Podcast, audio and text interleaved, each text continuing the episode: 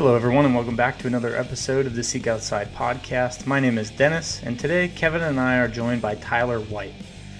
Tyler can be found on YouTube, TJack Survival, and also on Instagram, TJack Survival, and we're going to talk about survival today. We get into many topics, including electric unicycles and using an ant hill to find north. So, without further ado, Tyler White. You know what an electric unicycle is? Uh, well, I mean, it's an electric bike, huh? but it's got well, one wheel. It's, it's, like a Segway with one wheel, and okay. I have one. And I was playing with it, and I got back into the the stands of timber, and there was just like fallen timber everywhere. And normally I don't do this, but I was dumb. I was watching my wheel, and I was, you know, how cow trails are like a web of spider web, right? So I got turned around and I'm like, where am I at? You know, because I wasn't paying attention. I was trying to balance on the wheel and ended up hiking out for like a couple hours. It was supposed to be like three minutes from camp. I came back in three hours later trying to figure out because I'd gotten so lost. I had to handrail the road and back. So um, that's yeah. a, that's an excellent starting topic to the podcast. Tyler's electric unicycle. electric unicycle. yeah. So what you need to do is access really remote areas on your electric unicycle and give us the pitch for why the why the unicycle. Why the unicycle? That, I'm hmm. I don't know, man. I as a kid, I always like to wander. I've got some pretty intense wanderlust and curiosity about things, and I think that's why I'm so interested in survival and the outdoors and stuff. I like to run. I like to ride motorcycles, and unicycles like running with a motorcycle. I don't even know how to put it. It's the weirdest. It's the strangest looking. Like you're just buzzing along on a wheel that looks like a suitcase. It's goofy. So you're, so you're kind of like motor, like that advertisement yeah. for. I had to think about that for a second. Yeah, yeah. No, I. You know, I bought one because I looked like fun to ride. That's all. That's as far as my thought process and then there was a really steep learning curve where I was wrecking in the. Uh, I, I went over to a park we've got, and I was just trying to like make it from one tree to the other without turfing it. so this unicycle I've got is all sorts of beat up. No, the uh, just backing up a little about that. The reason I was mentioning that is I, I couldn't get through all of the fallen timber. The timber was so messed up, and I ended up having to go through these timber patches and you have to scramble over a fallen timber. And these this unicycle is like I don't know, 50 pounds, and I'm carrying it on my shoulder, and I've got um, basically motorcycle armor and a full face uh, um, mountain bike helmet, so that if I wreck, you know, because if you're if you're on an electric unicycle going 25 miles an hour, it's like standing vertical and tripping 25. so I'm just covered in in body armor, I call it, but I ended up ended up having to carry that thing out and you know, I was laughing at myself. I'm like, oh yeah, you think you know your survival, blah blah blah. You got lost like a hundred feet from camp, and you know, I felt a bit stupid about it. But I ended up getting into a clearing and figured out where the sun was. Used an ant hill to find north. Got oriented again properly, and just hiked down the ridge line to a to a road and just handrailed the road back. I mean, it's stupid. Anybody can get lost. So you've got a couple really good points going on here that I want mm-hmm. to dive into. Um, one is using an ant hill to find north. Yeah. yeah. But but I still want to like hone in on the electric unicycle a little bit first. like how far, how fast, what are the limits of it? uh sorry, I'm coughing again. Um so it depends on which one you get. The really expensive ones, I'm just I, I man, I'm new at this. I've only been playing with these things for a few months.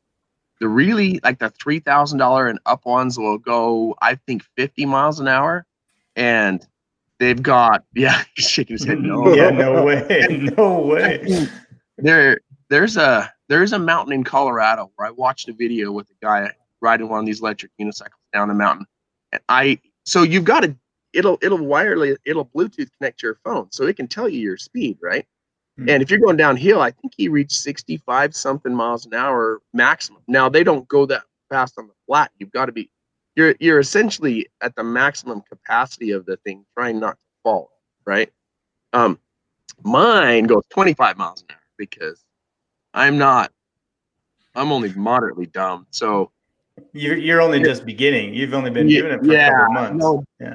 And those up, man, those there's one called a Sherman, veteran Sherman. It's a brand new company that a bunch of the these little unicycle nerds broke away from. And we want bigger and faster, and it's like a 75 pound wheel. It's pretty much batteries and engine or motor, I should say, and it'll go ridiculously fast. Like I, I've so fast that you have to push harder because the wind is holding you up, and like 16 miles an hour on one of these uh, unicycles doesn't sound fast, but like that's good enough for me. That's as fast as I need to be going, you know, and that's that's really slow. This will go this will go 25 miles an hour, but if you think about it, like 20 miles an hour on a wheel, it's a little freaky because you're it, once you ride one, you can your your knees will bend to absorb the suspension, but like you can trip. I don't know how to put it any other way, but if you hit a little bit of a speed bump and you don't have a suspended knee, you go up, the wheel goes down, and then you, the wheel starts a death wobble and you ditch it. And I've done it in the grass a couple times and done it on mountain biking trails. So, so are you? So you could take it on mountain biking trail? Oh yeah, I mean I don't know if you're supposed to, but I've done it a lot. I I thought that's that's like the best thing to do, man. I they they have a new one, a Gotway, I think is the name of the company. It has one with a suspension on it, and all this technology, all the new suspensions and stuff, from what I can tell, is really new. So I'm I'm super ecstatic at the the idea that there might be some larger wheeled suspension electronic unicycles that you can take on mountain bike. Just sounds like stupid fun to me. Are you are you strapped into this thing? No, you're just standing on. It. So you're just standing. Just is standing. it like is it like a unicycle? Is there a seat that you're kind of? No, no, there's no seat. They, oh. they make they make versions of it with seats. Like a lot of this stuff picked up really big in New York, California, in the cities because they work great on streets. And be honest with you, if I lived in New York and I didn't have a vehicle, and they'll go, he asked me how far they'll go. They'll go 50 miles, I think, is the distance for mine. So some of them will go up to 100, just depending on your battery capacity, your ability to recharge. Maybe we could have Angie start taking her electric unicycle to uh, work then she could charge it in Junction and ride it back. good, good luck. She could ditch that at fancy Starbucks SUV. You know, just take her electric unicycle. No, I, I, they're smart in the city. I get it. Like it's like a, a, a Segway minus the nerd. The nerd. so have you have you ridden a Segway? Oh yeah, I had. So I was a cop a long time ago for a, uh, for a college, and this college had a large campus and it's in Utah, so you can access the whole campus indoors. Now, it was big enough that you had to run for like 10, 12 minutes to get to the other side, or you had to get out and drive a vehicle all the way around the outside. So they just went and bought a Segway. You know, and I'm just thinking this is like mall cop nerd as well, but they were effective, man. I could sneak up on people doing stuff they weren't supposed to. you sneak up on a fight, all of a sudden the cops are like, "Hey, where did you come from?"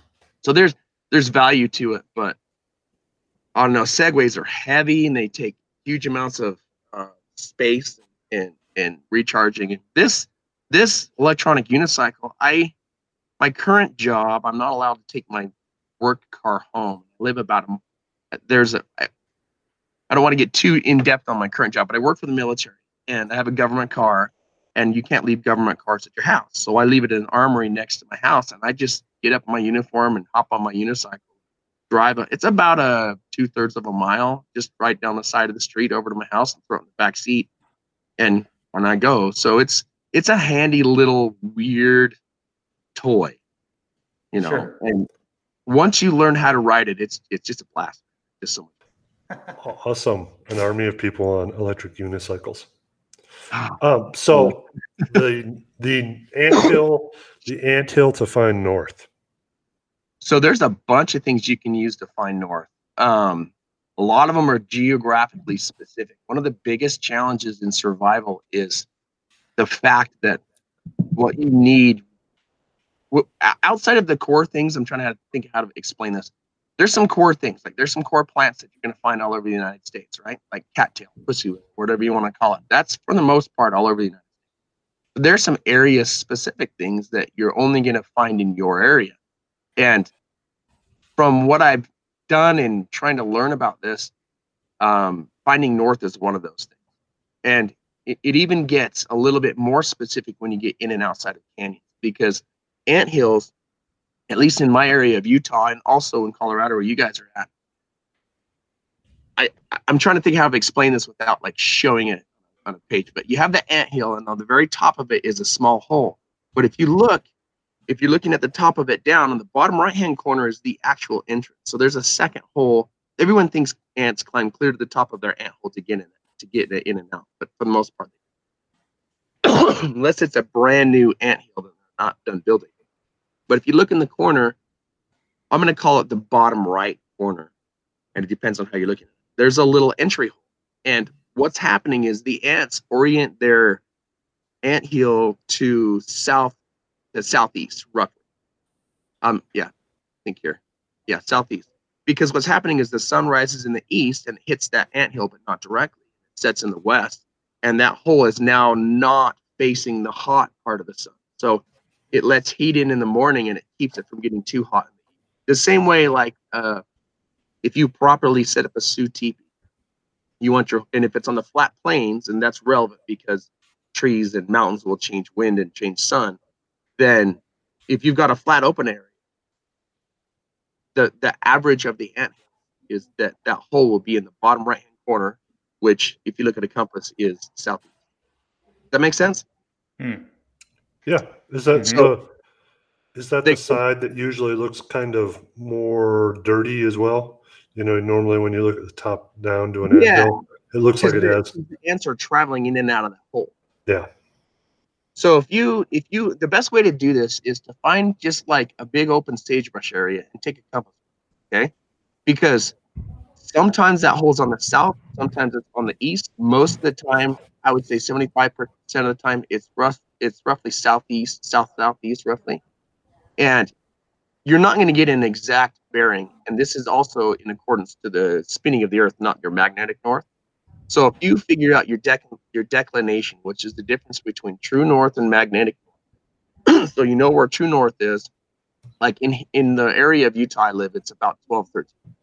So if I take the magnetic north and I align it, and then I shift 12 to 13 degrees um, from zero, so it's 13 degrees, then that's the compass pointing at true north. Now if I put that right on top of the ant hill, about 80% of the time southeast there's going to be a hole. So if you understand that and you can see multiple holes and say this hole's here this hole's here this hole's here well the average is going to give you a rough guesstimate of north. Now if you're in an area where you have a basic understanding like if you're up in denali and you know that or you're up, up in the brooks range you know the mountains runs east and west but you're in a bowl where you can't really tell that you could use these anthills. Just like in Utah, most of the mountains run north and south. Some of them kind of run northeast and southwest, and the Uintas run east and west. So if you have that base knowledge and you're a little bit confused, or you're inside of uh, fallen trees like I was, and you step out in the open and you find yourself some ant holes, ant hills, and you look at the hole, you'll be able to tell roughly where north is. And if you know where north is, you know where you came from, or you know that there's an a road to your north that you can handrail back to another road that goes south and get back to your place. It's kind of a quick reset once you get yourself. so, like in Australia, they have termite mounds that will align themselves the same way because they want to absorb the morning light and not absorb the south light. So they look like little dirt mohawks. Um, in some areas, you have moss stuff that'll grow only on the north side some places only on the south. And it has to do with the sun. Like it wants that early morning light but it doesn't want the late light. And you have to understand it's species specific. So when you start learning these skills understand this works in this area and it may not work somewhere else. But you can always test it. Like i i, I did a test when i was in colombia. Um this is a little bit off topic but I went to Colombia to the jungle, Colombia, not district. Uh, we went down. like like in South America, not on, not on the East Coast. oh, this is the this is the overgrown one with the drugs. So I I went down there a couple years ago with Bushcraft Global and Tops Knives. They had me as a video consultant making videography and taking pictures of the knives. And this is my first visit to the jungle. While I was down there, we met up with the Métis Indians, or the I, I hate calling them Indians, but that's what the, the indigenous people of Métis. And two guys that we were with were three and four years old before the first European person talked to their or or, or before first contact, right? First white people showed up. At the, these guys were three and four years old, so they they literally were at the cusp of the transition from 100% tribal knowledge and information to Western contact. well, they They're They say- screwed now. yeah, I know. Sadly, yeah, yes and no. Like they really like they like flashlights. They like metal. You know, there's some things. You know, they like medicine that gets rid of parasites. There's there's some value to it, but I I personally, and I'm not in control of the world, but I personally would love for them to retain the local knowledge. There's got to be ways to retain the no- local knowledge with and, and still improve your life. And I don't have the answer. But anyway, so while we were down there, they showed me how they do a hand drill, and their hand drill was the most interesting thing I've ever seen. They they air dry um, or they sun dry this platform, and they they drill down through the base of the platform, and they don't make a notch because there's no rocks in the Amazon basin. And if you're into any kind of primitive skills, that's kind of mind blowing because I always tell people I don't need a knife. I'll just you know flint knap a rock. I'll get something sharp enough to to cut a, a rabbit or whatever. The reality of the fact is down there that that there are no rocks. What are you going to do? The answer is they have a plant that they it looks like bamboo, but it's not. Bamboo doesn't grow in that jungle. That's a Asian continent thing. And they will they will split these two pieces of wood and rub them together and razor sharp, or they'll use the jawbone of piranha. They, they have other solutions, but again, it's kind of mind blowing. So anyway, they do this hand drill where they drill right through the bottom of it and it grabs I call it cotton. It's not cotton, but it grabs this cotton looking material and it's kind of like this Rudger roll where it it, it mix, mixes the black ash of the hand drill with that thing, and that's how they start their fire. Well, they showed me that, and I showed them the bow drill. I don't know if I was supposed to, but like I'll make a drill. Well, here I am in the jungle with no knowledge of the trees and stuff, but I was able to take the the things that I understand or the concepts that I understand about the drill, which is you need soft material, you need certain length, they have to be straight, that kind of stuff.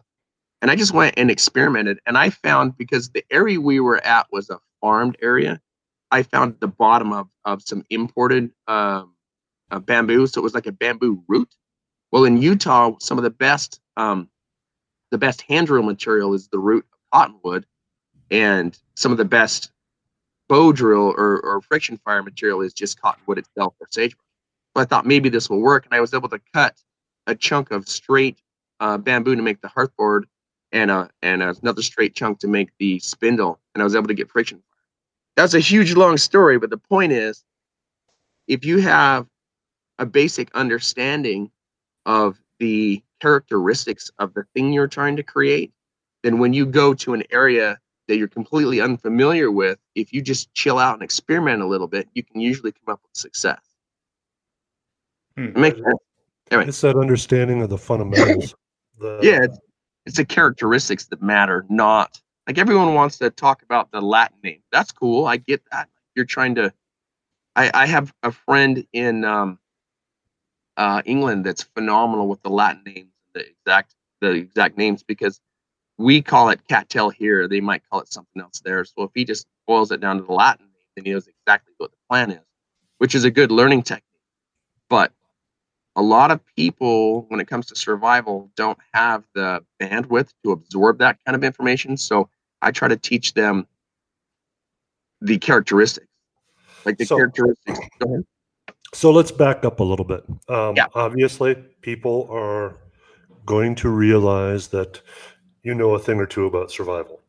No, um, have a listen to this podcast a bit that, that, that you have some interest in there um, tell a little bit about yourself, a little bit about your background. I know you were actually even on um, Discover a show on Discovery Channel Mhm. um, at one point. So let's let's kind of back up uh, and then kind of go forward again.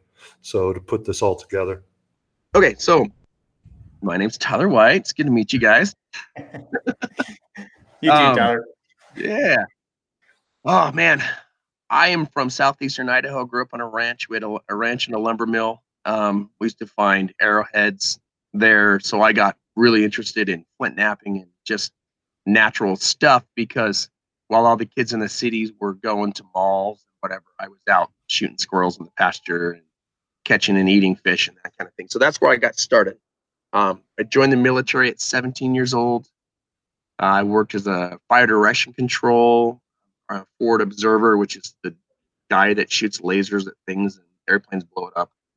Um, I needed education, so I switched over to a special forces unit. I um, did a thing called a 25 Bravo, which is information systems tech, it's like a network engineer that configures and builds computers and systems. And then I switched to military intelligence. Um, on the civilian side, I worked in law enforcement for quite a few years. I that's my degrees, criminal justice and psychology. Um, so yeah, that that's a little more than you want, but that's that's essentially who I am and where I got started. Now, in the military, I was always super interested in fieldcraft. Let's define fieldcraft versus survival. Fieldcraft in the military is noise and light discipline, knowing what goes in your ruck and where and what doesn't go in your ruck, uh, knowing how to swap your socks and deal with blisters and cover obscene amounts of distances with heavy packs. But I'm probably gonna get some flack for this. The military is not so much about survival. People assume that being a soldier means that you're a survivalist. You know, and I don't really think the modern definition of survival fits what soldiers do. They fieldcraft does because they're great at again noise and light discipline, land navigation, uh, medical, logistics and stuff. When you take that away, not all of them, some of them, but not all of them can function. Um, having said that, there is a survival school in the military. It's called SERE School, and the first week of that is about survival. So just like with martial arts, if you've only had one week military, you know, like your MACP classes or even a month of MACP class, you just kind of tasted it. You don't really, you need more, right? So when it comes to survival, the vast majority of my education has been me searching that out on my own, me looking for people that have like this is a good example. I used to teach uh, Kali, which is a knife and stick fighting. I, I got my certifications through the military, and then I did a lot of martial arts on my own. And one of my students worked at a place called Blade HQ, and I showed up to Blade HQ and was showing him how to use a karambit, which is like a hook and the video guy there was like, "Hey, you want to make a video?" And my first reply was, "Absolutely not. I don't want anything to do with being on YouTube." And then he's like, "Well, we'll give you any knife you want. We'll pay for it." I was like, "Yeah, that sounds like fun. Why not?" So we went out and did this video called "Backcountry Bug Out," and it was real gear heavy because it was me and another guy. It was a retired Green Beret soldier and his son. We went out and just stayed for a couple days. We shot squirrels and ate squirrels and set up traps. Um, we were all really good with like flint and steel and fire lays and that kind of stuff, but we failed epically with the bow drill. We about half of what we tried, we failed epically, and it really had to do with the primitive skill set. And I watched the video afterward, and I was like, you know what? I can't call myself a survivalist. I didn't know how to do bow drill. So I've got a friend that teaches courses, and I went and learned from him how to He teaches over at BYU survival. And then I, I learned the bow drill. I was like, now I want to do the bow drill with different plants. Now I want to do the hand drill. Now I want to learn shelters. Now I want to learn. And I just kind of went down this rabbit hole.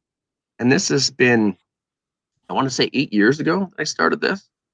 And I kind of used that same religious fervor to chase survival that I had used my whole life to chase martial arts. Because my cup was kind of full with martial arts. I still enjoy it, but not like I used to. So I started really digging into this primitive survival, and I met a guy named uh, David Holladay. And David Holladay is he's one of the three guys that come up with Wilson on Castaway. He's one of the he's kind of the OG for desert survival in this area.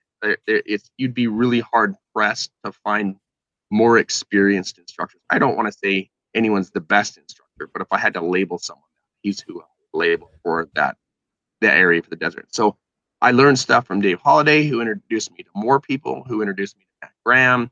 Um, I I filmed. I ended up filming with Blade HQ videos, like sixty something videos over a few years. Um, they swapped out their guy, and I ended up running my own YouTube channel because now I had all these contacts that people wanted knife reviews, equipment reviews, and I thought, why not? This is fun. Excuse me. And uh, in that process of hunting down these skills and trying to figure out, you know, playing the what if game. You know what I mean by the what if game? Yeah.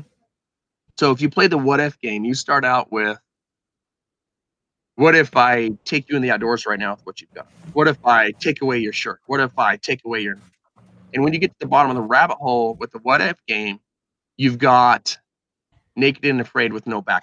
I was gonna say you get naked and afraid. Sure.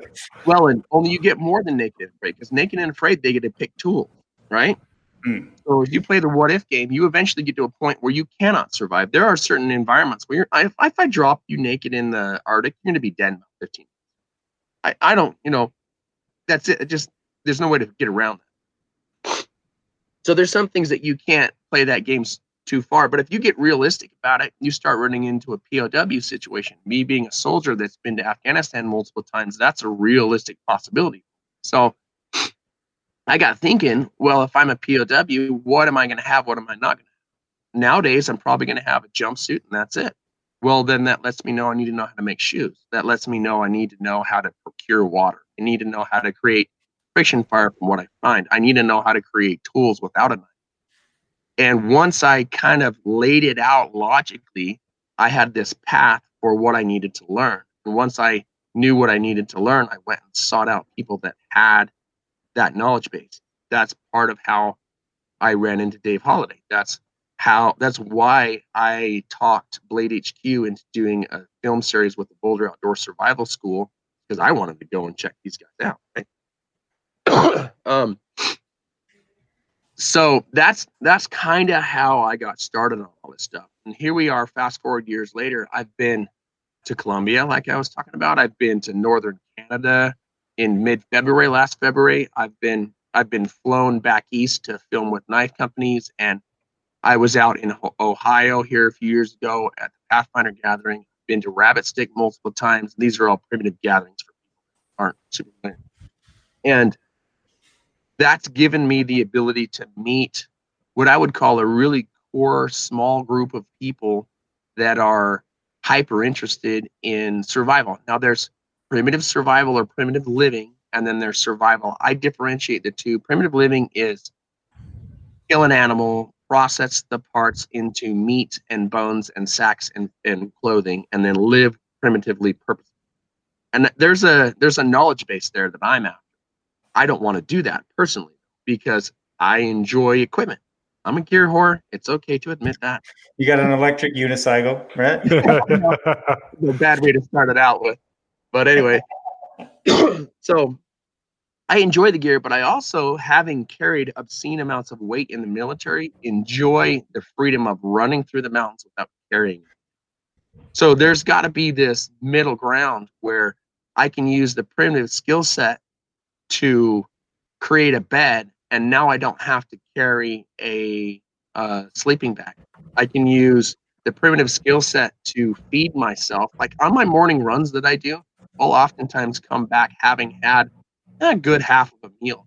I know where there's purslane patches and where there's milkweed, and in the area I live, there's apples and there's prunes and stuff. You know, there's different things that you can eat. Right now, we've got Oregon grape. So I tried to eat while I'm running, you know, just from a nutritious perspective and from a training perspective. But having that ability means I don't have to carry it, right?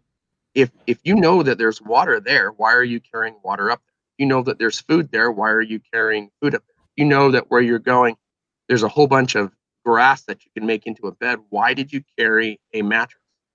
Now, if your answer is because I prefer it and that's comfortable, I'm not going to begrudge you that. Go for it. My idea, however, is I like to be free and move as fast as I want, go wherever I want. So that got me into fast packing. It's part of what got me into Seek Outside, teepees and tents and all that amazingness. Hmm. And it gives you more opportunity. It gives you more like if you go up in the mountain and you left your lighter home, you don't have to turn around and go back. You just make a bow drill, right?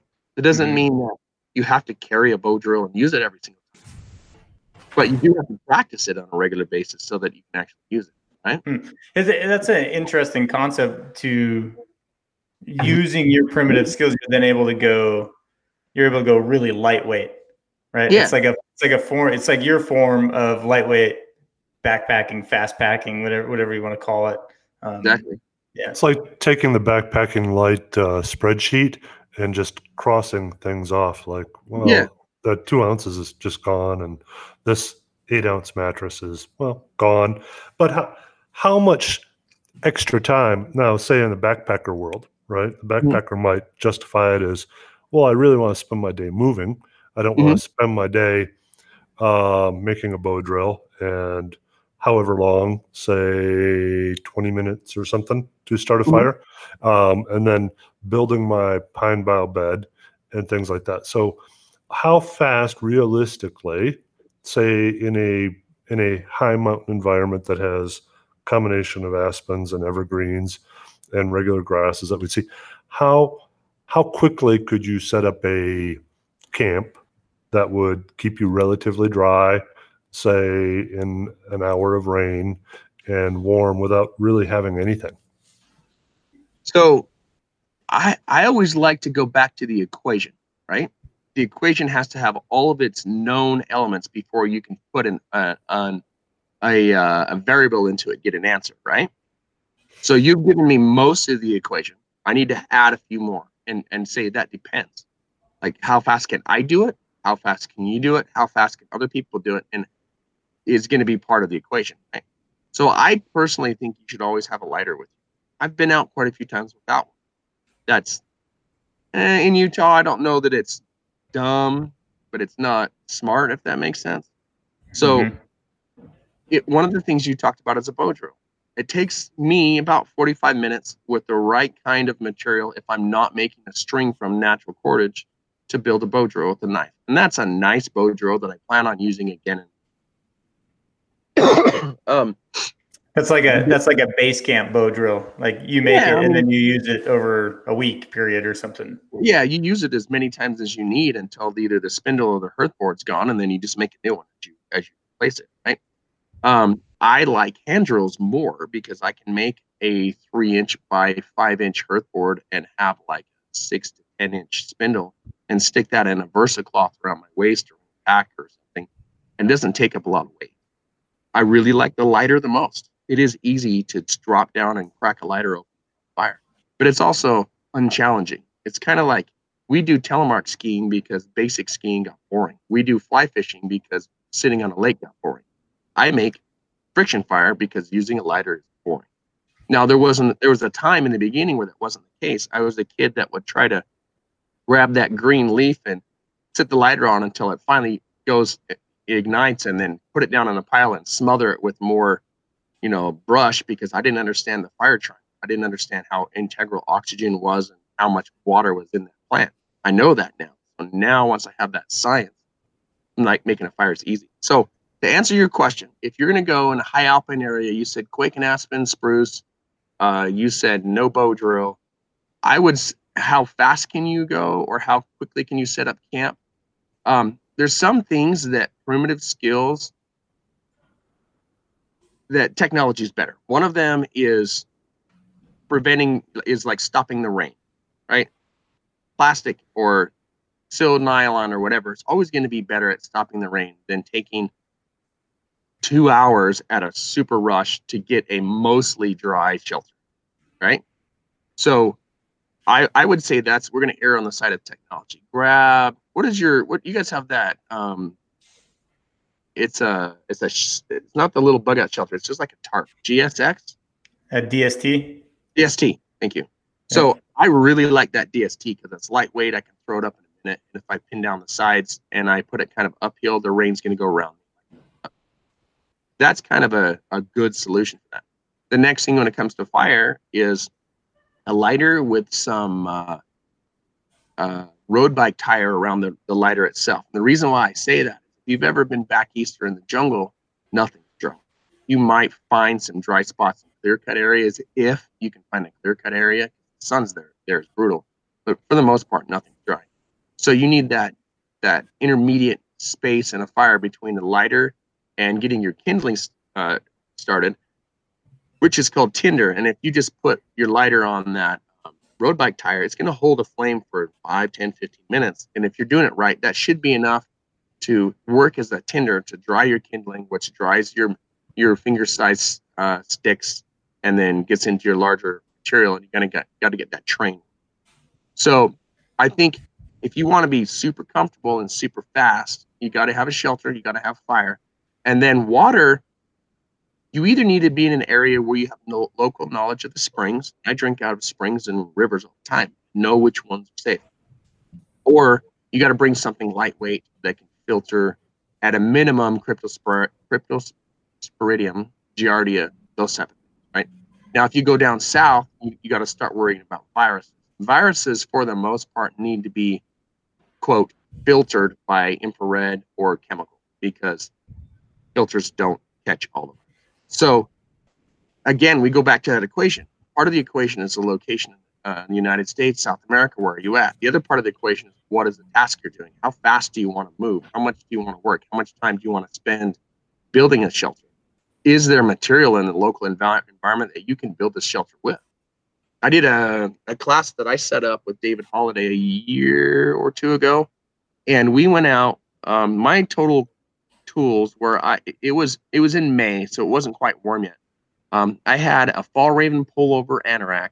I had a cowboy type hat, a uh, a wool vest, a wool sweater, and then a wool piece of cloth that was 60 inches by 60 inches, so that I could wrap that sweater and that vest and that jacket up in it around my waist. and that's all we had. No knife, no canteen, no water, whatever. But the goal of this was to use as many primitive skills as possible to get better at it. So we got a hailstorm. We got hit by a hailstorm at about noon that didn't stop until 11:30 that night. During that time, a couple people got separated from the group. There's a little bit of a backstory there. And we started, we initially tried to start a friction fire three different times that failed. Um, we got really close, and I think we could have actually started the friction fire, but we were just kind of off. This was day four of no food. Um, by no food, I mean we were eating thistles and stuff, but no like real food. And no, no, uh, no Snickers bar.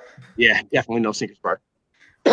so we pulled out the lighter that was a backup, which is again a safety thing. You got to be smart about this stuff. And we lit we lit a very large bonfire legally in an area where it's okay to have fires and uh, in the middle of a rain as well. And the fire was big enough that you couldn't get more than about six feet next to it. And that blast furnace of a fire dried all of our clothing, um, of our cotton clothing, which taught me something about a skill set that I was after. Because how do you dry your, your clothing in the rain if you don't have waterproof clothing? That's how you, you make a fire that's so big that it not only dries you, but it dries the rain that's coming right down out of the sky. Um, and then we made an Holladay calls it an Apache match, and it's basically strips of I'm going to call it armpit juniper bark, and I say armpit because that's about the only dry place left in the juniper if you pull the bark. And we just wrapped them tightly and created a giant cigar-looking thing, and we're able to transfer our fire to another location where we eventually had a second. So I, am I'm, I'm completely going so far off on topic from this. I can't remember where I was going, but the goal for me is to get those skill sets. Right? Let's say I've created a fire and I've lost something. How do I transfer the fire? Well, there's two options. I'm going to burn a turd, right? An herbivore turd, um, or I'm going to make an Apache match. Or uh, let's say I'm I'm in a I was I was running before I went to Afghanistan in 2007 up on a mountain, and the upper ball joint of my tire broke off. The tire tipped over. So here I am up on top of the mountain. It's about ready to be dusk. And that high in altitude, it's going to get cold tonight. And I got about a quarter of a tank of gas. And I'm not going to sit there and idle all night long. And I've got running. So I am not prepared for this situation. Um, but when you get in a situation like that, what do you do? You don't have a lighter. You don't have a uh, that type of gear. You have to make fire. You have to sit by that fire all night long. Fortunately, I was rescued by a jeep, and then I learned from my mistake and got kits in my vehicles. Unfortunately, it takes us making these mistakes often before we um, fix ourselves. So, yeah, and it just it sounds like you're using those skills. You're you're you're going after those, right? You're seeking out those those skills so that you're mentally more prepared when things don't go your way.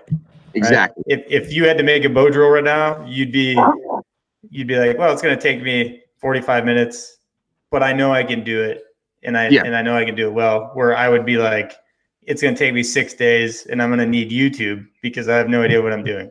And YouTube is not beneficial. I, I have a YouTube channel. That's like there's some things you need to do in person. There's a smell that the bow drill makes once it ignites. There's a sound that you're looking for, and there's a there's a like nobody watches the tip of their bow when they're a brand new beginner. They watch the spindle.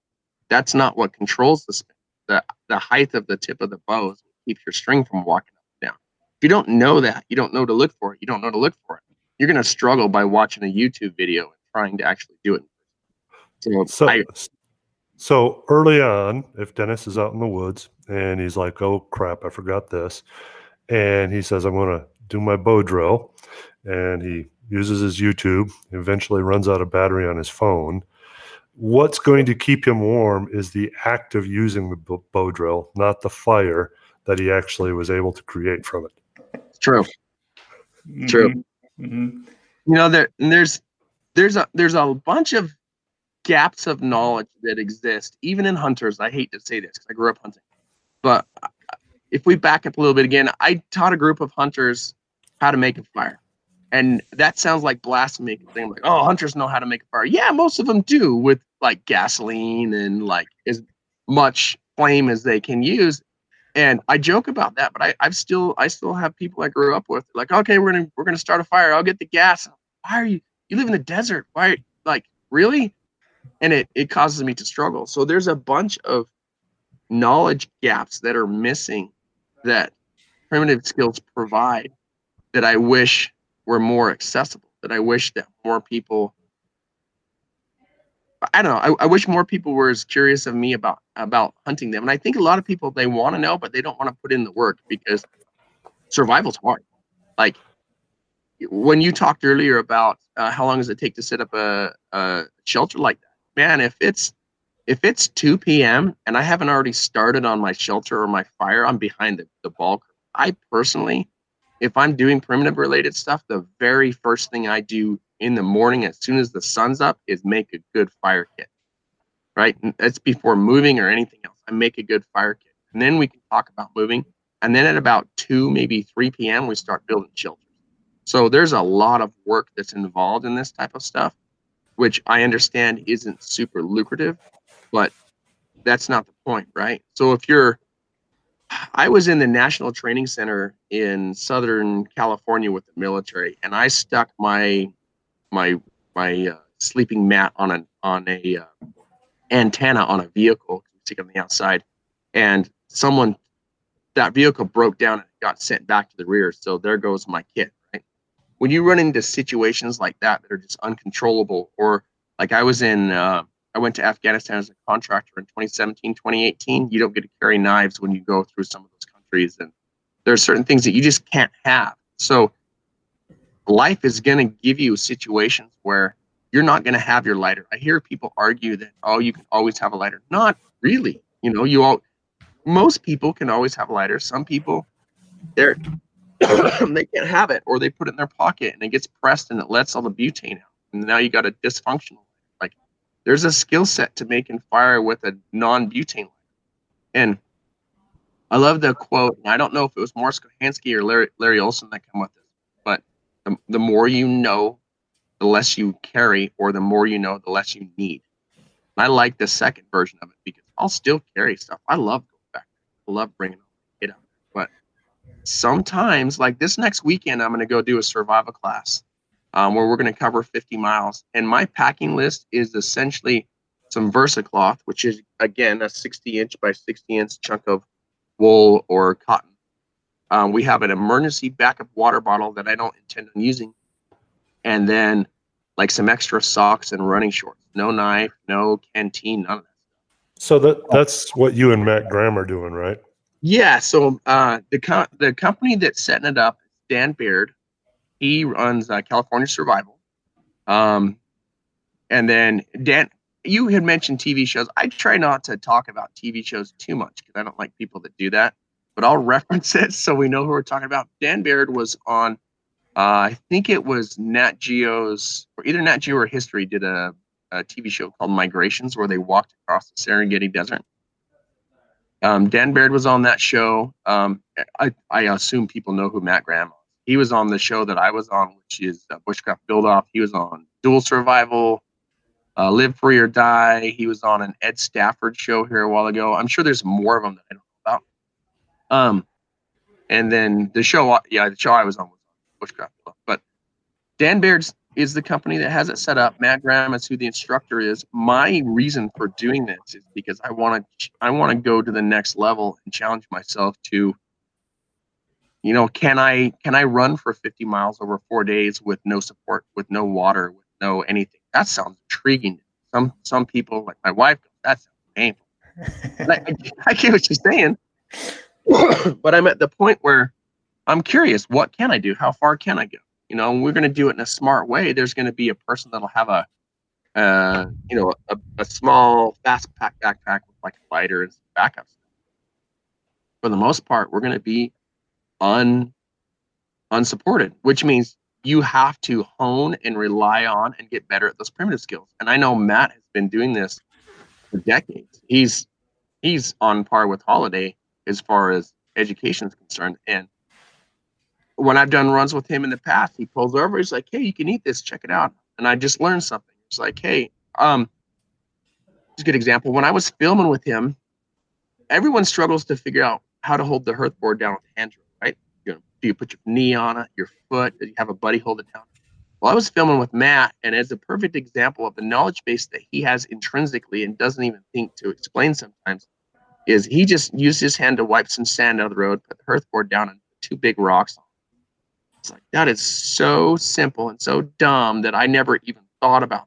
Here I am with this big struggle. He's like, "Oh, here, easy," you know, and uh, busted a coal super quick with it.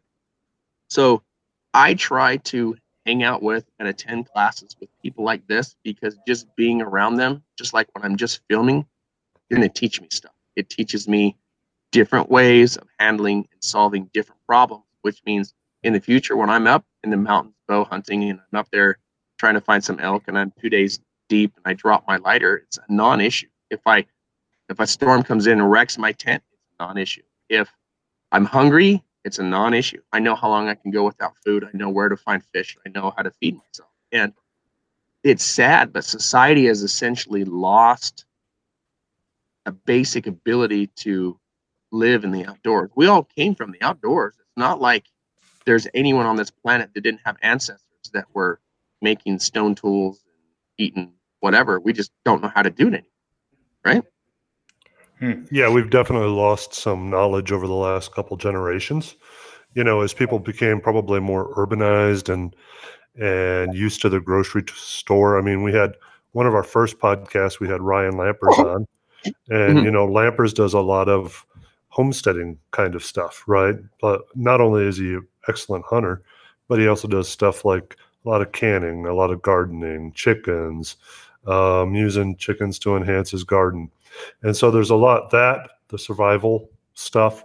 Um, those are all skills that just seem to have, at a minimum, really, really waned over the last 50, 70, 80 years or so. Well, we have to ask ourselves why, right? Because it's easy. Yep, easy button. Because they got YouTube. And I get that. I get easy. I like easy, but anything in life that's valuable is hard, right?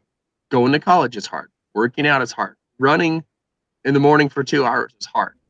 But if I want to be able to go do this run this weekend and I haven't done at least two hours a day in the morning, if not more, then it's going to be really hard. Right? If I don't study in high school, college is going to be really hard. I, I I tell recruits in the military, you can either get in, get fit now and enjoy this training you're about ready to do, or you can get fit in the training and embrace the suck because you're going to experience pain. So, I think there's a value to life when you seek out things that are hard for the sake of hard, and I don't mean just use yourself. There's a difference. Um, but if if you're looking at once you accomplish hard things, you feel good about yourself. You've you've learned something. You've developed something. You you've become better. I, I think that there's some massive value that we're missing. Like the Matis, they love the lighters. They love the lighters, but they still carried around those um, those hand drills in Colombia because lighters break, right? They really like machetes. Like that was like the most. I had a machete there. It was a it was a prototype for uh, it's like the Yana or something. It's a prototype for Tops Knives, and I could have made a ton of money off. But it's not about that. I went down there and they liked my machete, my machete so much. He traded me his quiver of poisonous darts and hand drill set for that machete, and I got the better value. Unless you ask him, then he got the better. Value. He was super ecstatic to bring a machete back because they don't have steel. They don't have rocks. You, you got some poison darts from them? well, I got some darts that I had to take the poison off because I didn't want to be at the time a federal police officer bringing drugs illegally into the into the U.S. on accident. So we we so when we were there. I'm sorry. So, so you had to wash them off before you got on a plane. Well, I kept the tips off. I wasn't going to play that game.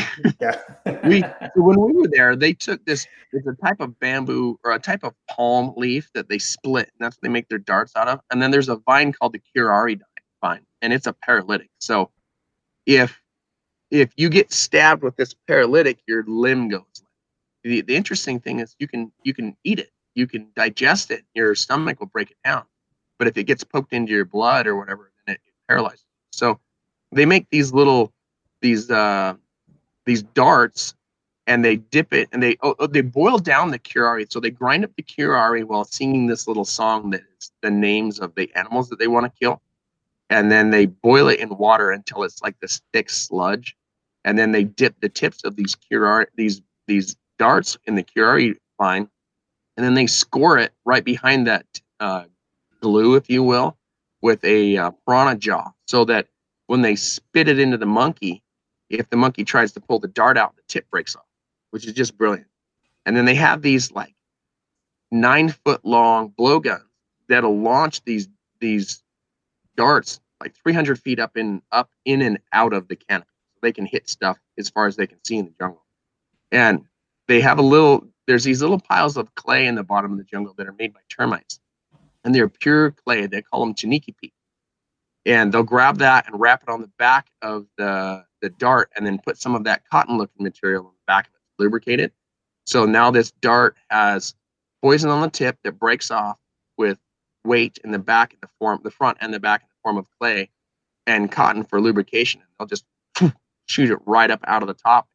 Whatever it hits, it paralyzes, which is just awesome. So I have that kit. I have all that stuff I brought back with me but I was thinking, uh, they told me before I left because I was like, yeah, it's just some poison, whatever. And I didn't think too much about it. And then like, no, that's a Schedule Two drug. That's a paralytic that they use in surgeries. Like, oh, so I them all off. I'm like, yeah, I don't want to get caught in customs with accidentally bringing a paralytic drug through Colombia. That's bad. so so what happens? They shoot the monkey. Monkey is paralyzed, falls out of the tree, and then they go stab it or or beat it to death or something like that. Basically, if you watch BBC Monkey Hunters, the guy that I got this from was on that Monkey Hunter video, and if you see the monkeys, they'll shoot a dart into it, and you'll see that like the monkey's arms up, and then it drops. You can see the whole right side of its body goes paralyzed. Then they'll shoot another dart, shoot another dart, and I don't know how they dispatch them in the end, but I mean, when you're if you're killing a rabbit, you just grab it around the throat, you pull, you twist, it makes a pop, and it's dead. It's super quick.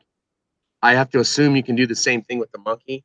They basically just hit it with the paralytic and just pick it up, turn it into a backpack, and walk off. Like they're they're really quick at making stuff. They have these giant uh, have you ever seen how big a banana leaf is? You can lay on six feet by three feet.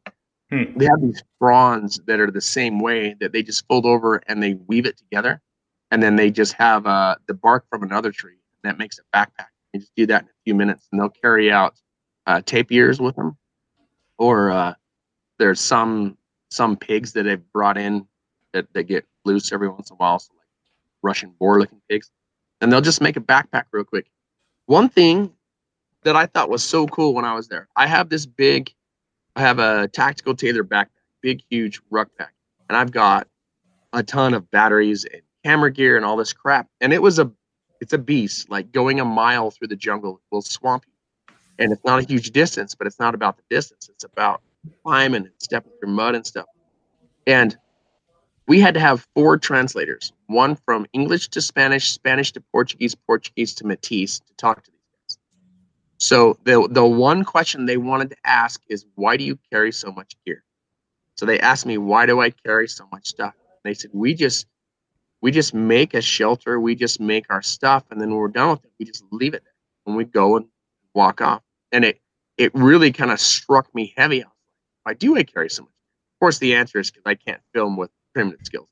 But it it kind of lays bare that paradox between gear and skill set. How much skill set is enough? How much? What what do you want to do? Do you have the ability to go into the jungle with nothing and feed yourself and travel wherever you want? Because these guys do. They came 500 miles southeast to get to where we we're at. Rode a boat through headhunter territory, which is nothing. But they have the skill set, right? And uh, I think there's something super lucrative and interesting to me about learning how to do that in as many environments as possible. Because what else have we got to go do with our life, right? Hmm. I, oh, totally. I like, yeah, I like what you said about you know if you if you're out uh, bow hunting elk, something in the mountains, you know, in Utah, mm-hmm. and you have a lighter with you, but it, the lighter breaks. It's like no factor for you. You're like, oh, okay. Well, well that actually happened to me a few years ago. I was in, uh, I was by Mount Watson in the Uintas, and I started early and hiked up through three lakes. So I got to the point where the average hunter stops and where I want to now continue so I can actually see something, right? There's a point where most people are like, I'm done. And I think in Utah, that's where hunting starts. okay. So I got to that point and it was late at night. I, I was in my my eight man teepee that I got from Kevin like 2014, and uh, I sit down and I was like, I don't have my lighter, and I remember exactly where it was. It was in my uh, pop holder in the center of my console where I put it so I wouldn't forget it, right? And I was just like, my initial my initial response was a little bit of dread. I was like, it is cold tonight. I have I'm gonna be sleeping in this tent, but I'm gonna get really cold. And I was like, no, I'm not. It's like, I'll make a bow. I'll go make a bow drill. And I made a bow drill. And in about an hour, I had fire and I was chilling and it was a non-issue. Is that's not ideal, but it changes. Like there are people that I know that would heart, hike through the dark to get off the mountain. Get sure. Mountain, right. Sure. Yeah. Like, I, yeah, my lighter's broke. I'm going home. well, I mean, that's happened twice on the Alone Show, right? Hmm. Sadly, twice. I um I'm friends with quite a few people on that show, and it shocked me even in the survival realm how many people can't make friction fire or don't even try that just kind of blows my mind. I look at that as like a base skill set because if you look at what you need to learn for survival you need to uh, if, if we back it up and we say what is survival? The answer is don't die. Okay well everybody gets that. The next question is how right? And the answer is it depends. And it depends on some factors like the location the plants you have ability to get get access to the equipment you've already got. So when you start backing that up and you say, how do we don't how do we don't survive? Well, you come up with these basic skill sets that you need, and it's fire, water, shelter, food, and then communication, medical, and eventually companionship. Right. So the reason why I start out with fire is not necessarily because that's always the first thing you need. I didn't need fire in the beginning in the jungle. I didn't need really fire at all if I was okay risking parasites, right? Mm-hmm. But it it got cold. Uh, it got cold enough at night that I put a poncho liner over me, but not cold enough that I was in any kind of danger. So the rest of the world, however, you do need fire first because fire provides um, heat. So fire is shelter. Fire provides the ability to cook food and get rid of parasites. Fire provides the ability to boil water. Fire keeps animals away. Fire is a signal device. So if you look look at what you really need, fire is one of the best tools to answer all of those needs, right? So if you look at shelter, shelter should start out with the clothing that you have on your body. And it should be appropriate for the environment and it should be shelter you, you should bring enough clothing that at the coldest time of the night you can sit there still and be fine. The problem is everyone goes one layer below that. So usually when you're cold, all you need is one more layer, just a blanket, just a jacket, just something a little bit more. The problem is you don't bring it. So shelter starts with what you bring, and you need to bring a little more than what you think you need. And then it moves to physical protection from the environment, like the teepees and this and the little bug out shelter and the tarps and stuff. Um, and then you move into comfort. Now we're talking about the stoves inside the teepee, you know, mm-hmm. in a slushy rainstorm. I know you've all been there.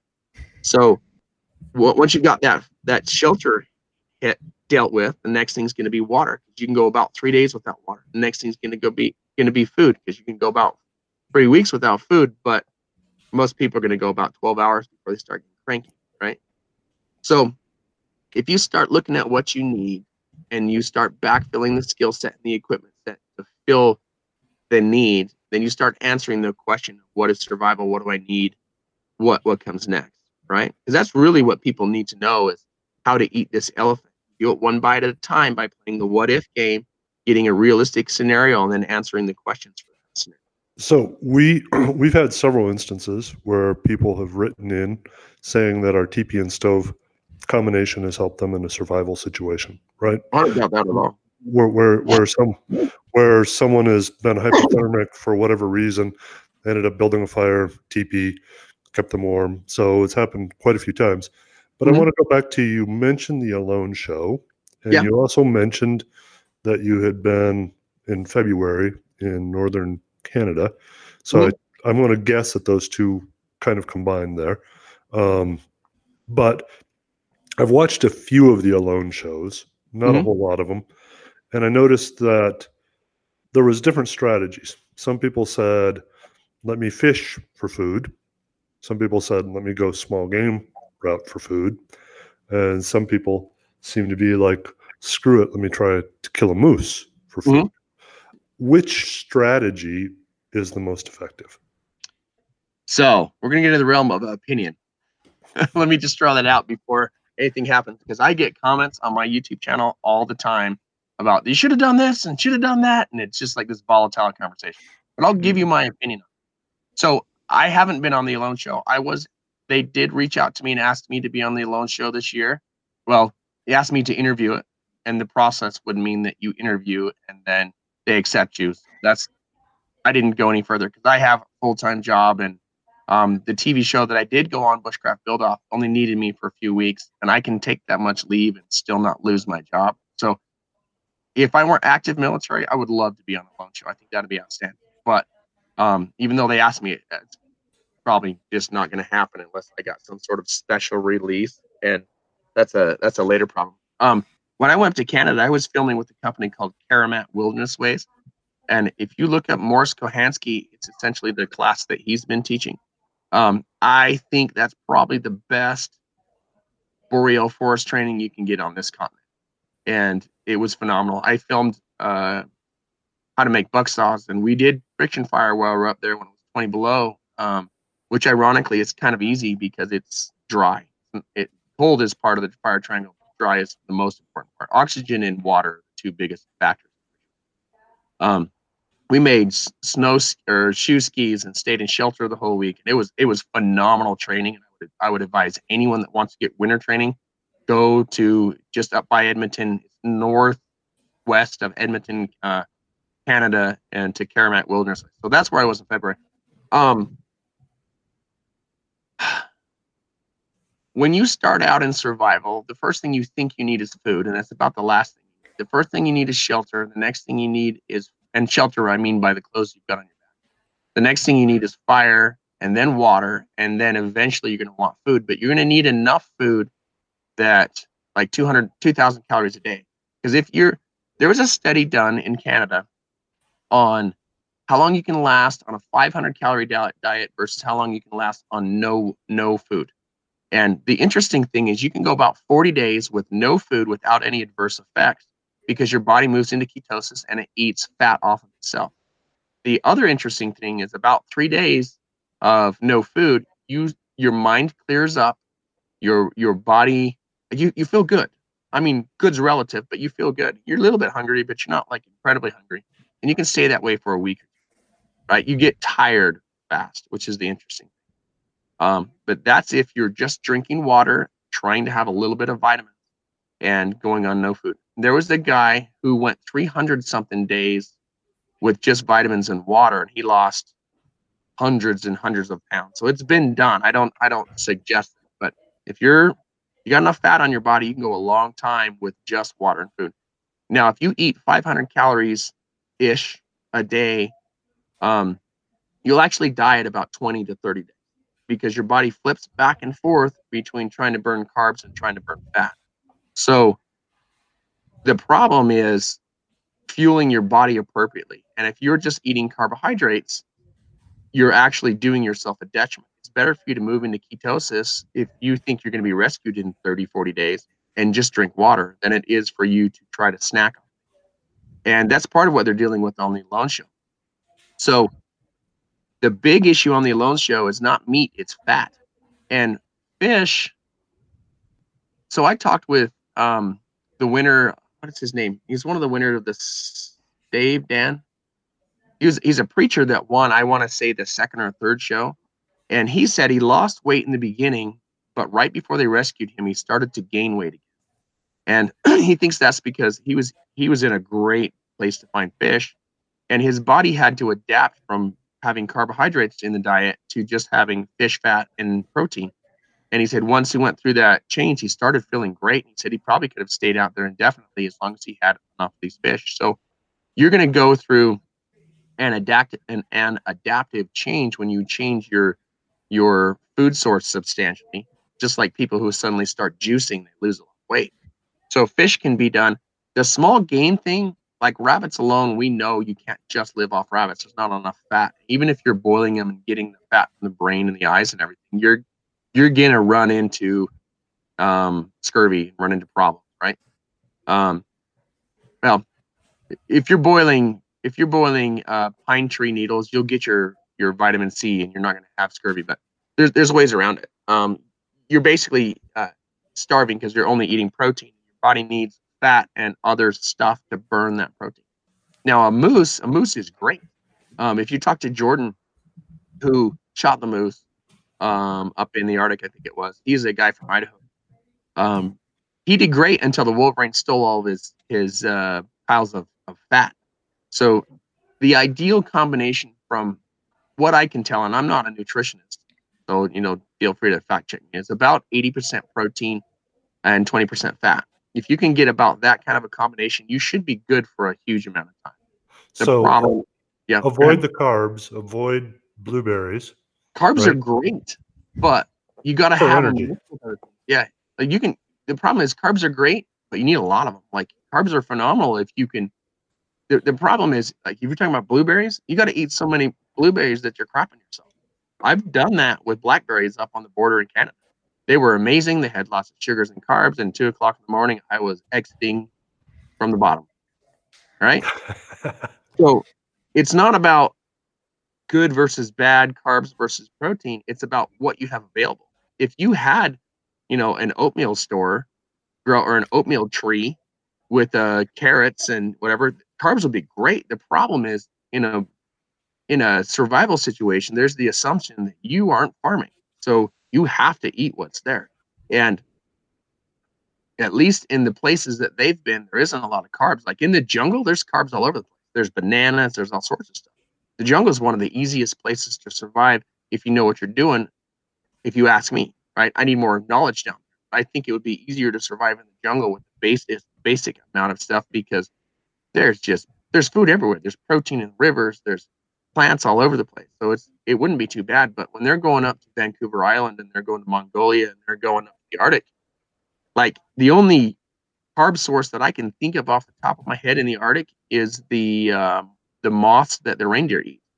And if you don't know about it or know how to process it, it isn't even a carb source. So your only option is going to be like birds and rabbits and porcupines. And porcupines, you only find one every so many feet, right? They, mm-hmm. They're kind of like cougar. There's they're not bunch up together.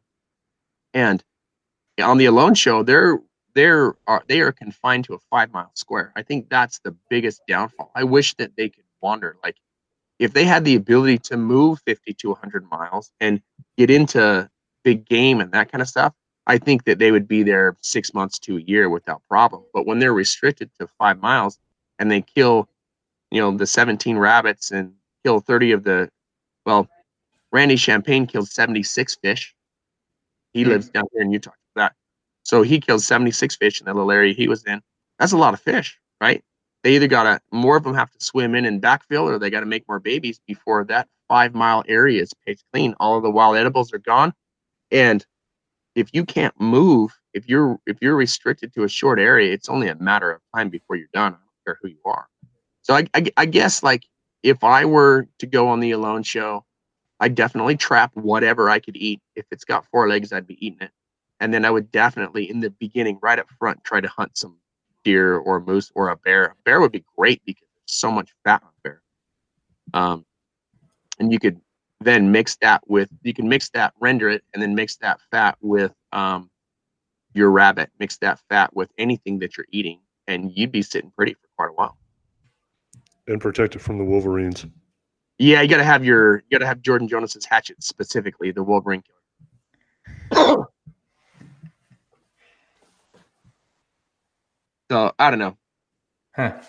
Yeah, that that's interesting. Would you? Um, I, I had a question about. You said you know, kind of. I guess it's not fasting. I just is just not eating, right? Yeah, um, that's, I mean, that's fair. Do, do you do that at home? Like it sounds like you do it when you go out in the field. You might do four days this run or something. You might chew on some pine needles or something. But do you, do you do that at home too? Or are you like, oh, it's Monday today? You know, I'm gonna no, not eat. If I'm fasting at home, it's because I got too busy to eat, which happens ironically often. Um, I'm I personally will eat one big meal a day and snack occasionally. Like let's just use yesterday. I woke up at five o'clock in the morning. I ran for two hours on the side of the mountain. Before I ran, I had about two liters of water trying to camel up so that I'm not getting thirsty on my runs. I'm not bringing water. Um, and then I had this thing called a bobo, which is it's a little smashed oatmeal bar. Bar, it, yeah. Yeah, it's 250 calories in it. When you run, you burn calories for the most part, right? So I had a little bobo. I ran for a couple hours, and then just got really busy. I had, I had like a Gatorade that morning, and I don't think I ate until about four or five o'clock. They just got really busy. That's not ideal, but I don't see the value in fasting as a training regimen. At least not in the way that you would do workouts, right? Mm-hmm. Um, maybe periodic fasting, which is only eating during an eight hour window, that's fine. But as far as like getting ready for survival related stuff, go do a survival experience, see what it's like to go a week or two without food, and then you know that you can do it. Because the only really thing gained from not eating for a big amount of time is the the knowledge that you're not going to die. You can do this, and you don't need to do that on a weekly basis to have that, right? Sure. And it sucks to go without food, and it's not like anything more than about four days is unnecessary because, or maybe five days, because at day three you switched over to ketosis, and for fourth or fifth day, like you're hungry, but any any quote impurities or whatever that would have burned out of your system is gone. When you first move into ketosis, your body starts burning off stuff it wouldn't normally burn, and that kind of like cleans the carbon out of the engine, right?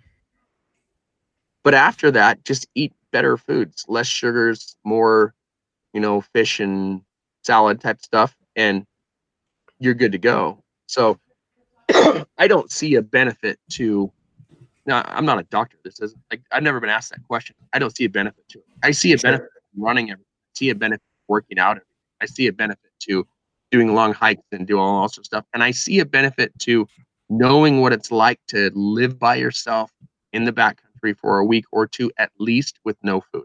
I see a benefit because if it happens to you on accident in the future, you don't freak out and start hiking home in the dark because you didn't bring your lickies and chewies, right? Mm-hmm. So, mm-hmm. I've, I've done some keto stuff before over the course of the last 10, 12 years or whatever. Um, yep. Sometimes, sometimes much more purposeful, but I, I will say that when you actually get into ketosis, like I mm-hmm. feel, I feel amazing actually.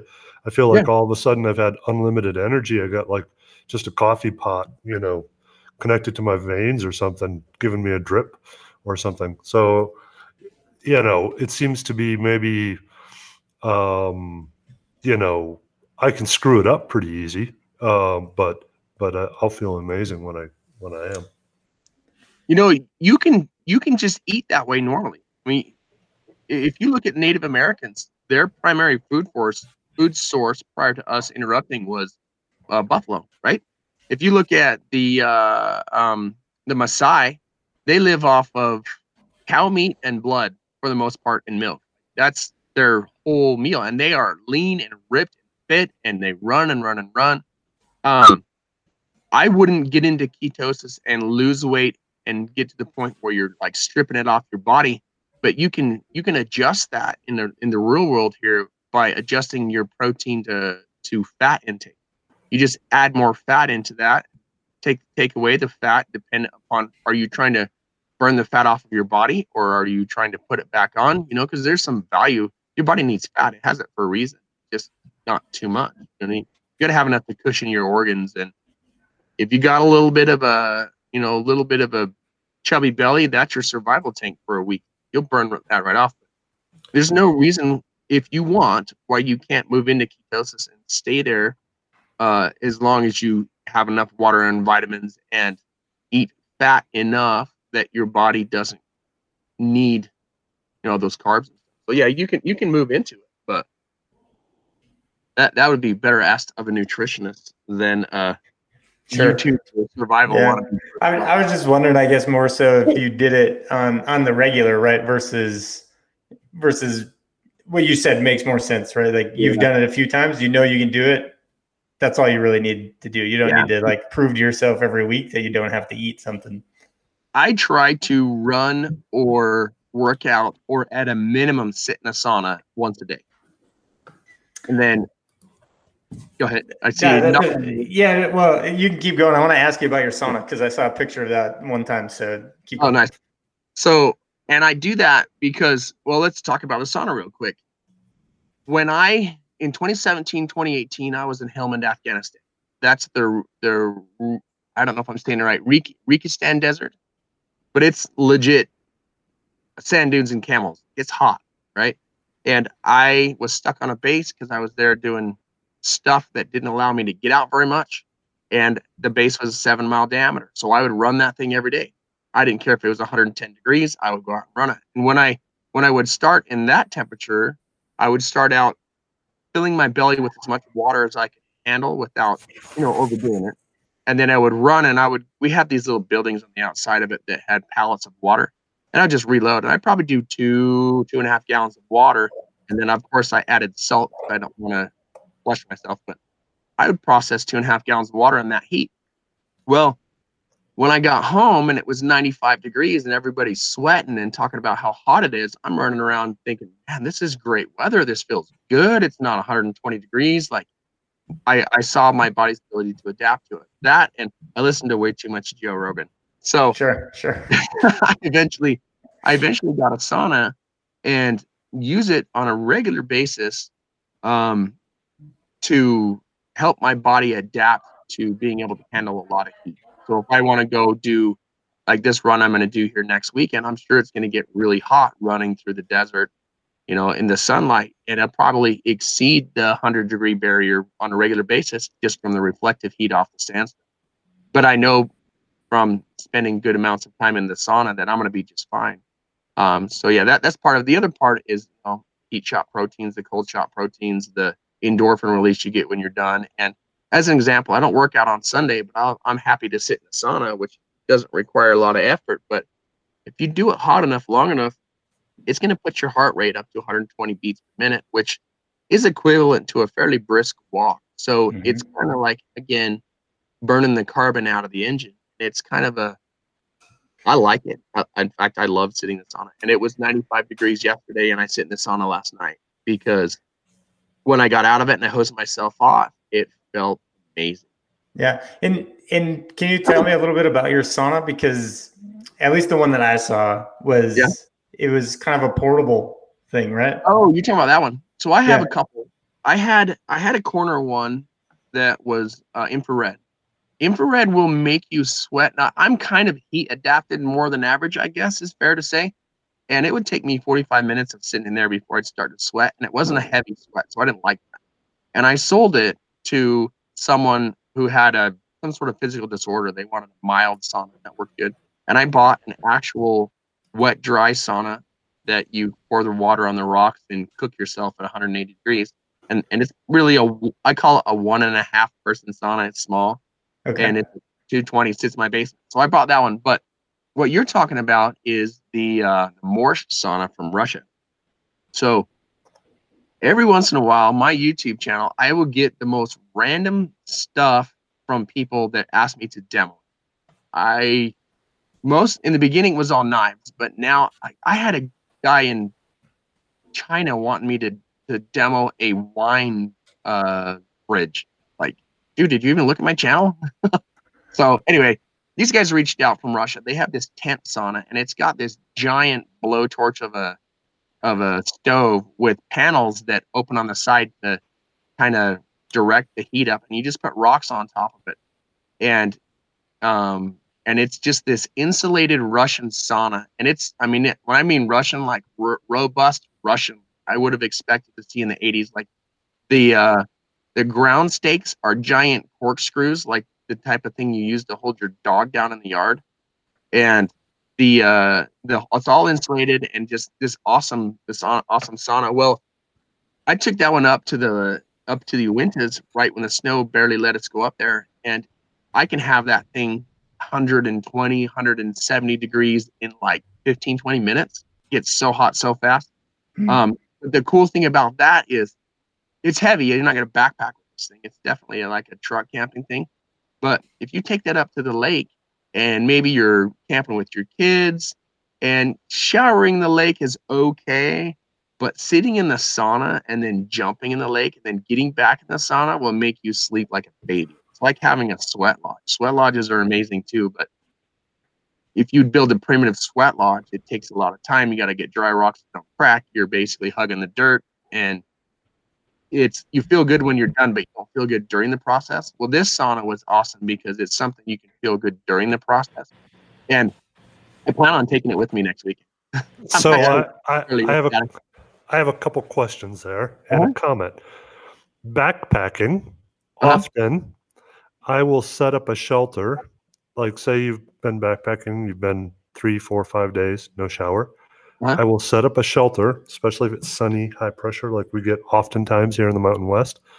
I will set up a shelter, say close to a creek or lake. Then I will jump in that creek or lake and into that shelter, which is extremely hot because it is in the sun, right? Mhm. So that's often been kind of my shower strategy. And your portable sauna kind of brings us all around because we've had people ask us about making our tents into a sauna. And I've just kind of put my arms up in the air and been, like, I don't know. And they've primarily been in Northern Europe. Um, the people that have sent the request, like, hey, can I make this into a portable sauna? I've been like, I don't know. So I think you could. And I've done it with your eight man tent. so, um, so are you bringing rocks? Are you bringing rocks and put them on top of the stove and Okay, dumping so a little water on it, or here's the thing. So, like, you guys' tent is very lightweight. I had a hammock set up with an underquilt that I used to use, and I can take an eight man tent that I can run around naked inside if I want, and a stove for less weight. So, I keep talking about that eight man tent because even when I go backpacking, if I'm going fast packing or hunting by myself, I can put a dog, uh, two or three kids, like myself, a bow, just it's got space. It's huge and it still only weighs ounces, right? So I think if someone wanted to take one of your tents and turn it into a sauna, I would just get the biggest stove that you have available, and I would get a tent. You got to decide how many people you want in it. But I wouldn't get more tent than you need if you want if your goal is to turn it into a sauna. Like I might take the uh the little bug out shelter. You, I got the little bug out shelter from you guys, and it's got those two right and left halves. If I got rid of that centerpiece and just made it the baby teepee, which I think is that's the size of your Cimarron, am I right? Mm-hmm, mm-hmm. So I would either do that or take a Cimarron, just like a medium small size something. And I would get the biggest stove that you sell, and I would put dry, dry rocks right on top of that stove. And I would open the front of it up, and I would open the flue as much as possible, or not even install the flue. And I would just cook it as fast and as hot as possible until it got obscenely hot. And then um, pour water on top of that, and it would work. It would work just like a sauna. There's no reason why you can't. The reason why I say the biggest stove is I have a I don't know what size my stove is. I want to say it's a medium sized stove and it'll cook for a couple of hours, but because they're so ultralight, you're not gonna not gonna hold the radiant heat. But even with the stove that I have, when I put rocks underneath it and on top of it, the heat lasts longer because the stove made the heat the rocks hot. And even after the fire is completely dead, those rocks are still throwing heat off. But if you add the element of heat transfer by pouring water on top of those rocks and misting the whole inside, it's going to get ridiculously hot. I I was in that eight man during a slush rainstorm that was snow slash slush up on in the Wasatch Mountains. I want to say 2015 ish, and it we we checked the temperature. It was 80 degrees in there. I was like on top of my too big of sleeping bag in my underwear, going, "This is a little too toasty." It's just because I put some really hot fuel in there and cooked really hot. So, um, I think I want to take one of those out and try that now that you've said that because that sounds like a good idea. But uh, yeah, if someone want to turn into sauna, get the biggest stove you have, put rocks on top of it, put rocks under the bottom, pour water on it, sit naked and cheer. You know. We'll, we'll, we'll have to talk about the Cimarron sauna on our design um, chat later. Oh yeah. Yeah. um, that, that's that's so funny. Um, Well, the problem is you almost if you want a sauna, you need thicker material. Uh, it's I'm not saying you can't do it, but it's, It's, like it's not it's not efficient, right? Yeah. It's yeah, that's not ideal. not you- ideal. no, no. Let me You can do but then you're having to carry thicker material. Yeah. let me go to the rocks real quick. You also have to mm-hmm. be careful what style rocks Yes, put on the stove. they will crack. They will spit at you. What I do, I try to find a trail that's had a lot of sun in it, because then the rocks that I'm grabbing have a higher probability of not exploding. I don't even know how to explain that. So when when you say explode, you mean like like boom boom? Like, I mean, legit. It, holy crap! What was that? Um, I don't think I've never seen rocks blow up big enough to actually hurt you. I would sure. think, like, as far as actually damaging you, maybe get in your eyes. You know, maybe like a little bit of a a skin cut. So it's not gonna like murder you with these rocks. But, you know, it really harshes your cool when your rock blows up on your sauna and you get like, oh. Seek outside does not support this. yeah, Uh, no, the- no yeah, saunas. Never mind. Never mind. We'll take back the sauna idea. yeah, exactly. my my other one I've got, I have special rocks that I keep in my backyard that I know will work.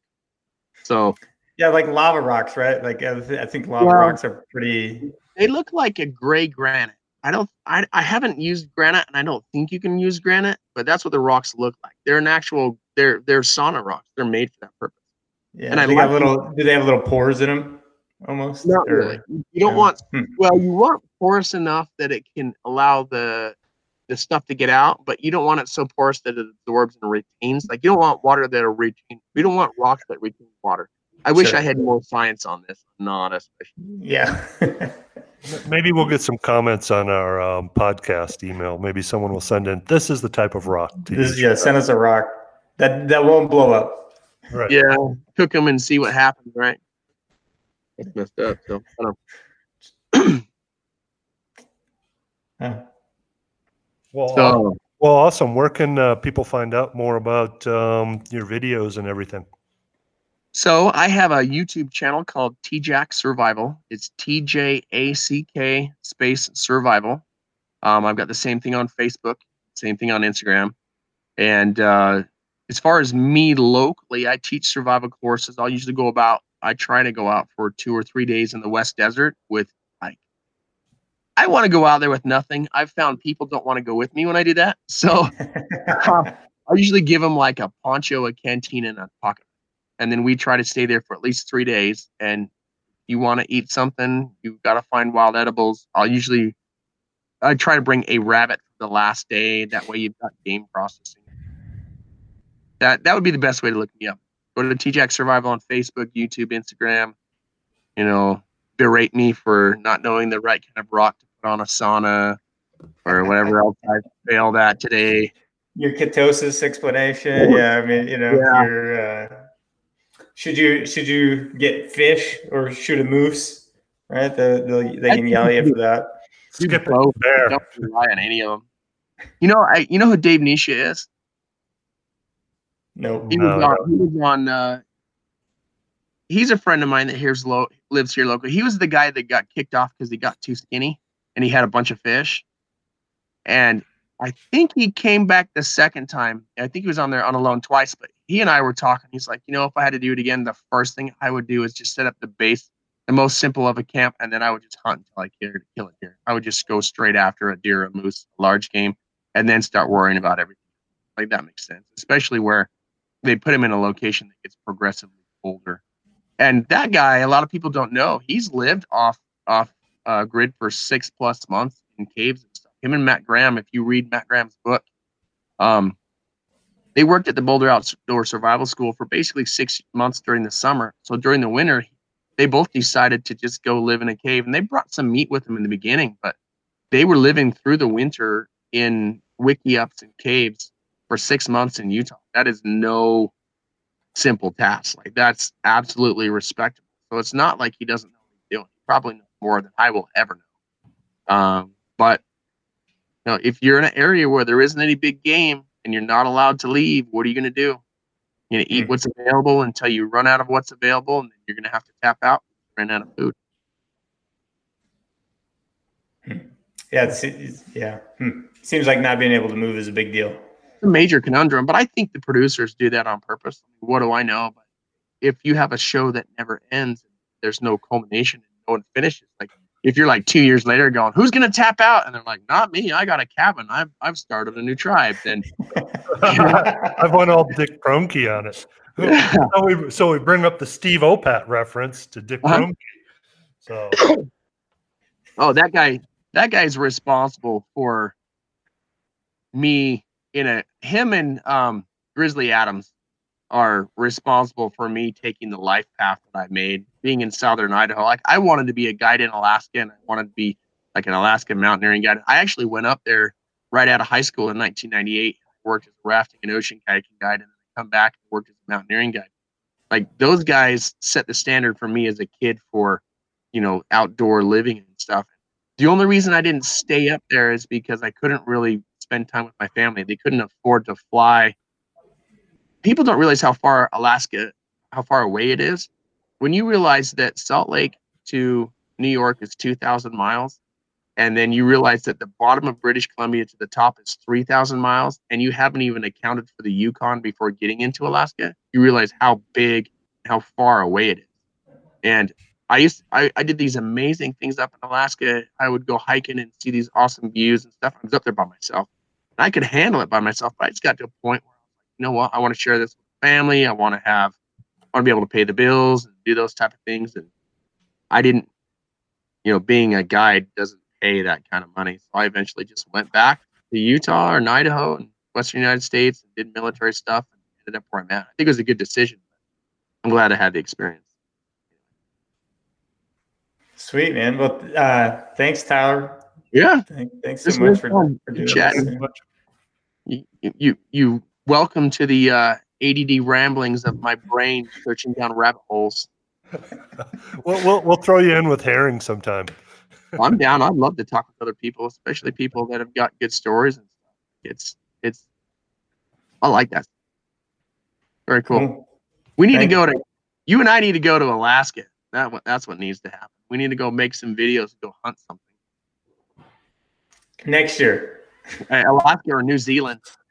We'll get a hold of uh, the guy that owns Swazi. Go down to New Zealand and schwack some stuff. He sent me. He he he's uh, supported my channel and sent a few pieces of gear, and I've I've had a life dream to go down there and hunt. And just do it like a semi-primitive version where you go out with your rifle and a pack and you stay for two weeks. You don't kill something. You don't eat. That would be Yeah, you can hunt pretty much anytime you want in New Zealand. which is awesome. Awesome. Cool, man. Well, again, really, really appreciate you coming on. And Yeah, uh, fun, good luck. Good luck with your 50 mile run soon. I'm gonna get smashed. He's gonna run me into the dirt. Like, I'll send you pictures. yeah, please do. Please do. All right. Thanks, guys. All right, thank you.